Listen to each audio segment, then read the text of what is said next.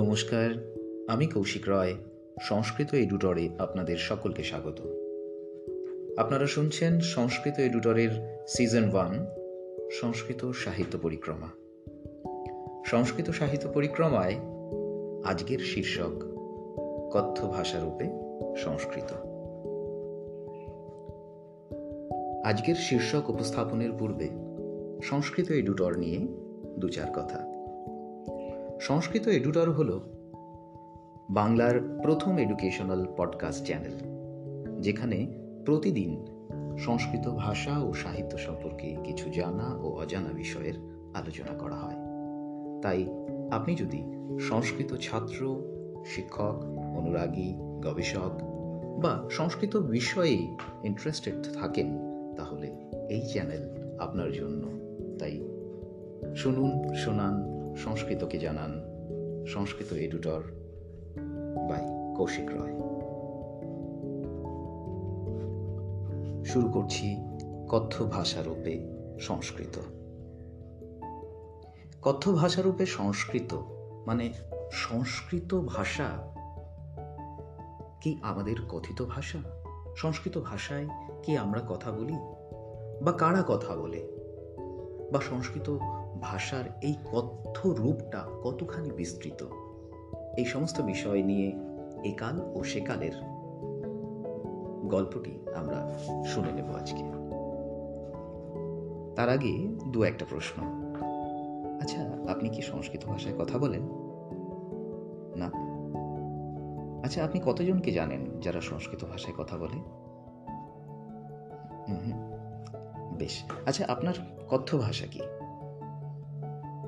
সেই ভাষার জননীকে বলতে পারবেন? নোবে। ওকে। আচ্ছা আপনি কি মাতুর, বগুয়ার গণডা এই জায়গাগুলোর নাম শুনেছেন? না। ঠিক আছে, কোনো অসুবিধে নেই। আসলে আমরা জানি যে সংস্কৃত হল ভারতীয় সকল ভাষার জননী। মানে কথায় বলে Sanskrit language is the mother of all Indian language তো সেই জায়গা থেকেই আপনি যে ভাষাই কথা বলেন না কেন মানে আপনি ভারতীয়, আপনি, আমি ভারতীয় হিসাবে, আপনারা, আমরা যে ভাষাতেই কথা বলি না কেন, তার রুট যদি আমরা খুঁজতে যাই, তার যদি মূল খুঁজতে যাই, তাহলে দেখব সেই ভাষাটি হলো সংস্কৃত ভাষা। তো সেই সংস্কৃত ভাষা থেকেই যদি আমাদের ভারতীয় এত ভাষা উৎপত্তি হয়ে থাকে, তাহলে সেই রুট অর্থাৎ সেই মাদার ল্যাঙ্গুয়েজকে কজন ভারতীয় এখনও পর্যন্ত কথ্য ভাষার রূপে স্বীকৃতি দিয়ে আসছে? অনেকে বলেন বা বলতে শোনা যায়, সংস্কৃত নাকি এখন মৃতপ্রায় ল্যাঙ্গুয়েজ সংস্কৃত ভাষায় এখন আর কেউ কথা বলে না। তো অ্যাকর্ডিং টু গুগল আর অ্যাকর্ডিং টু উইকিপিডিয়া আমরা যদি একটু ইনপুট করি কম্পিউটার ল্যাপটপ বা মোবাইলে তাহলে জানতে পারব ভারতের কর্ণাটক রাজ্যের মাত্তুর বলে জেলা। মাত্তুর বলে জেলা না বলে মাত্তুর বলে একটি গ্রাম, ছোট্ট গ্রাম, যা কিনা ব্যাঙ্গালোর থেকে তিনশো কিলোমিটার দূরে অবস্থিত।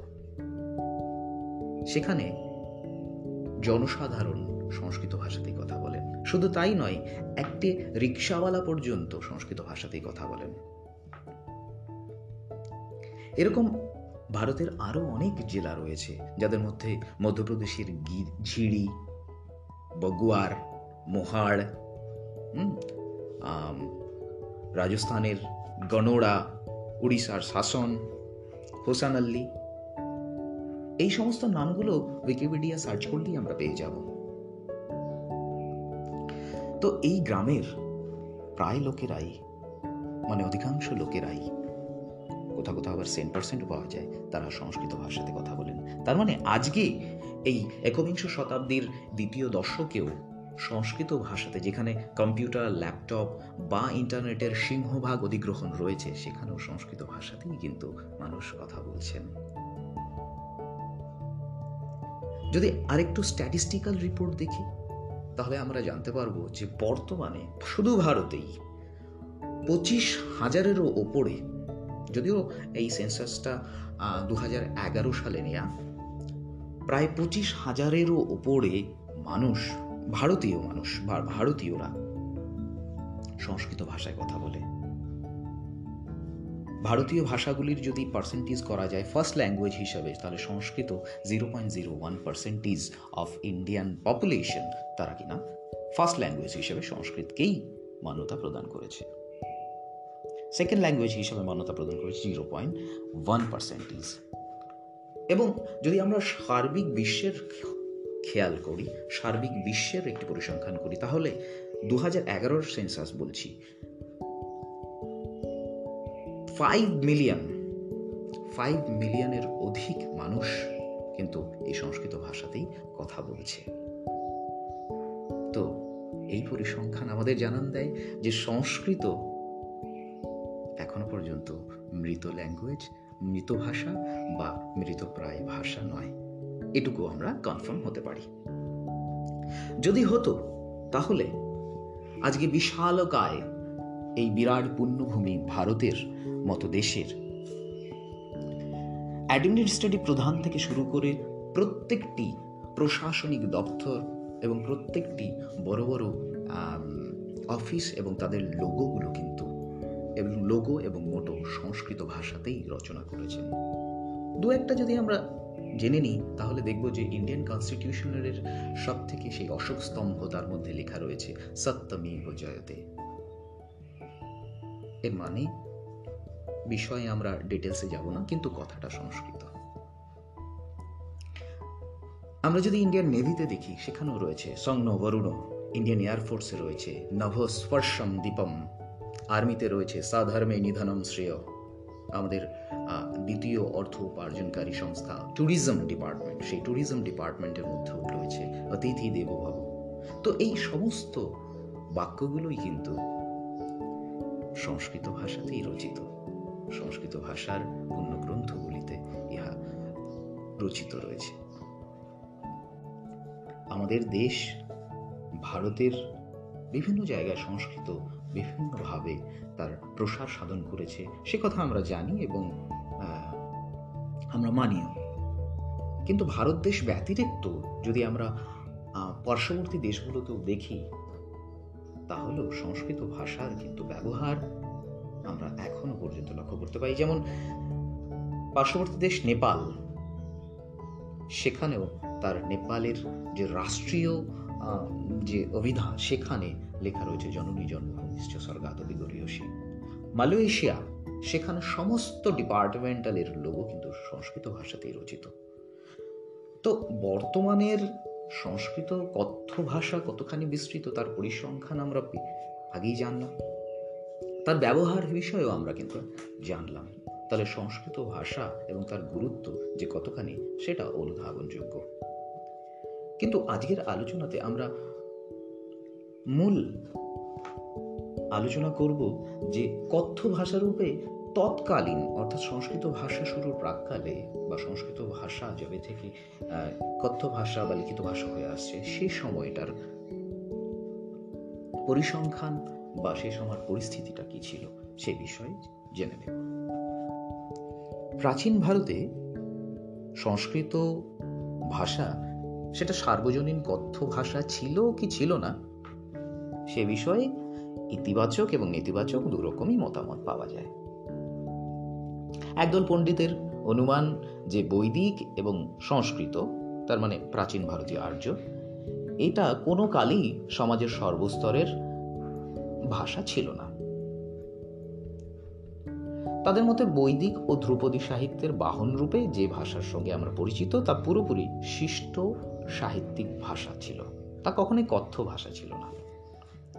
অন্যদের মতে, বৈদিক যুগে উত্তর পশ্চিম ভারতের অঞ্চলভেদে যে কথ্য, বৈদিক বা আর্য ভাষা প্রচলিত ছিল, তার পাশাপাশি একটি সাধু সাহিত্যিক ভাষাগোষ্ঠীর যে ছাঁদ, সেটিও ছিল। এবং সেই শিষ্ট সাহিত্যিক, শিষ্ট সাধু ভাষাতেই বেদের মন্ত্রগুলি রচিত ছিল। উক্ত কথ্য ভাষাই বৈদিক বৈদিক প্রাচীন আর্য ভাষার একটি বিশেষ অঙ্গ ছিল।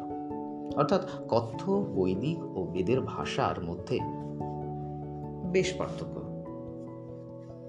বলা বাহুল্য যে বৈদিক ভাষার কোনো নমুনা এখনও পর্যন্ত আমাদের হস্তগত হয়নি। ভাষাতাত্ত্বিকদের অনেকের মতে, আলোচ্য কথ্য বৈদিক ভাষার সঙ্গে পরবর্তীকালের সংস্কৃত অপেক্ষা পালি ও প্রাকৃত ভাষার গঠন প্রকৃতিগত সাদৃশ্য অনেকটাই রয়েছে। তাদের মতে, উক্ত কথ্য বৈদিক ভাষাকে শিষ্ট বৈদিকের আঞ্চলিক উপভাষা বা বিকার বলা যায় না। পূর্বোক্ত পণ্ডিতদের অনুমান অনুসারে, কথ্য বৈদিক ভাষাই দীর্ঘকালের ব্যবধানে যে রূপান্তর লাভ করেছিল, পরবর্তী বৈয়াকরণগণ তারই নাম দিয়েছেন প্রাকৃত। বৈদিক ভাষার প্রয়োগ পদ্ধতিতে অথবা বেদের বহিরঙ্গ রূপে এমন কিছু বৈশিষ্ট্য পাওয়া যায়। সংস্কৃত অপেক্ষা সেই প্রাকৃত ভাষার সঙ্গে তুলনায় যার ব্যাখ্যা পাওয়া কিছুটা সম্ভব। বিপরীতভাবে প্রাকৃতের এমন কিছু বৈশিষ্ট্য আছে যা সংস্কৃত ভাষা অপেক্ষা বৈদিক ভাষায়, যার ব্যাখ্যা সহজ। প্রকৃতি থেকে জাত, তাই এর নাম প্রাকৃত। এই প্রাকৃত শব্দের ব্যাখ্যায় কোনো কোনো বৈয়াকরণ নিদর্শন, নির্দেশ দিয়েছেন যে প্রকৃতি শব্দের অর্থ হল সংস্কৃত।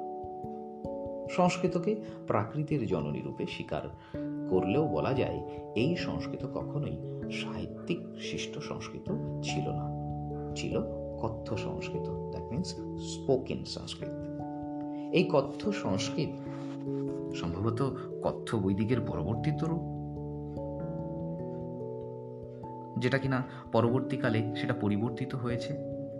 কথ্য বৈদিকের ন্যায় কথ্য সংস্কৃতের কোনো নমুনা না থাকলেও এটা কিন্তু অনুমান করা যায় যে এই কথ্য সংস্কৃত থেকেই কালক্রমে অঞ্চলভেদে প্রাকৃত ভাষার নানা আঞ্চলিক রূপ সৃষ্টি হয় এবং তার ফলে কালক্রমে প্রাকৃতির যেভাবে প্রভাব বিশিষ্ট হয়েছিল এবং শিষ্ট সাহিত্যিক সংস্কৃত ভাষায় সেগুলিকে পরিবর্তন করেছিল, বিপরীতভাবে প্রাকৃতির ওপর শিষ্ট সংস্কৃত ভাষার কিছু প্রভাব অপ্রতিরোধ রূপে সংস্কৃতের মধ্যে পড়ছিল। এ বিষয়ে জানতে গেলে পুরাতন পুঁথিগুলোকে যদি আমরা উদ্ঘাটন করি, তাহলে দেখা যায় যে প্রাকৃত তা হলো কথ্য ভাষা এবং সংস্কৃত হলো শিষ্টজনের ভাষা। এটুকু পরিষ্কার। কেননা সেই গ্রন্থগুলিতে সংস্কৃত যখন কথিত হতো, তখন দেখা যেত যে শিষ্ট ব্যক্তি, কোনো শিক্ষিত ব্যক্তি, রাজা, আচার্য প্রমুখদের ভাষা ছিল। সংস্কৃত। বাদ বাকি যারা কিনা অশিক্ষিত বা নিম্নবর্ণীয় বা সাধারণ মানুষ, তাদের ভাষা ছিল প্রাকৃত। এটুকু আমরা সংস্কৃত পুস্তক আদি থেকে জানতে পারি। আবার পূর্বোক্ত পণ্ডিতদের অনুমান অনুসারে, বৈদিক যুগ থেকে শুরু করে দীর্ঘকাল যাবৎ আর্য ভাষা, অর্থাৎ বৈদিক ও পরবর্তী সংস্কৃত ভাষা, সেটা শিষ্ট দ্বিজবর্ণ অর্থাৎ উচ্চশিক্ষিত জনগণের ব্যবহারের ভাষা ছিল। এই প্রসঙ্গে স্মরণীয় যে বৈদিক যুগ থেকেই সমাজের উচ্চকোটির ব্রাহ্মণদের দৈনন্দিন ব্যবহারের ভাষা ছিল সংস্কৃত। শিক্ষা ব্যবস্থা পুরোপুরি ব্রাহ্মণদের অধীন ছিল। ক্ষুদ্র বা বৃহদাকার রাজতন্ত্র প্রচলিত থাকলেও সমাজে ধর্মের স্থান ছিল সর্বোচ্চ। এবং এই ধর্মের ধারক এবং বাহক যারা ছিলেন, তারা ছিলেন উচ্চশিক্ষিত ব্রাহ্মণ্য সমাজ। জাতিগতভাবে ক্ষত্রিয়দের কোনো নির্দিষ্ট গোত্র ছিল না। পুরোহিতদের গোত্রানুসারে রাজাও গোত্রের অধিকারী হতেন।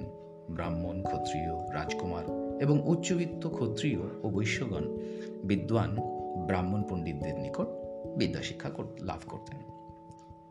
বেদ, বেদাঙ্গ ও অন্যান্য বিদ্যার গ্রন্থ সবই সংস্কৃত ভাষায় লিখিত ছিল। তৎকালীন ছাত্রদের শিক্ষণীয় বিষয়ের তালিকায় অনুশাসন বাক্য বাক্য ইতিহাস, পুরাণ, গাথা, নারাশংসী, সূত্র, ভাষ্য, ধনুর্বেদ, গান্ধর্বেদ প্রভৃতি বিভিন্ন বিষয়ের উল্লেখ রয়েছে। শিক্ষা প্রদান ও ধর্মীয় অনুষ্ঠান ও ক্রিয়াকলাপের ভাষা ছিল সংস্কৃত। সুতরাং অনুমান করা যায়, তৎকালে সংস্কৃত ভাষায় রচিত গ্রন্থাদি পাঠ এবং মন্ত্রোচ্চারণের উত্তরণে মন্ত্রোচ্চারণ উচ্চারণের ক্ষেত্রে সংস্কৃতের সংস্কৃতেরই বিশেষ প্রয়োগ ছিল। তাই শিষ্ট সংস্কৃত ভাষারূপেই সংস্কৃতের স্থান ছিল এবং সাধারণের কথ্য ভাষা শুধুমাত্র উচ্চশিক্ষিত ব্রাহ্মণ সমাজ বা আচার্যদের ক্ষেত্রেই ছিল এবং নিম্নবর্ণীয়দের ক্ষেত্রে সংস্কৃতটা কিছুটা শক্ত ছিল বলেই প্রাকৃত ভাষায় তারা কথা বলতেন। নমস্কার। শুনছিলেন কথ্য ভাষারূপে সংস্কৃত। সংস্কৃত সাহিত্য পরিক্রমায় আজ এ পর্যন্তই। শুনতে থাকুন সংস্কৃত এডুটর বাংলার প্রথম এডুকেশনাল পডকাস্ট চ্যানেল। শুনুন, শোনান, সংস্কৃতকে জানান। আমরা আবারও হাজির হব আগামী দিনে আরেকটি বিষয় নিয়ে। ততক্ষণ পর্যন্ত সকলকে ধন্যবাদ।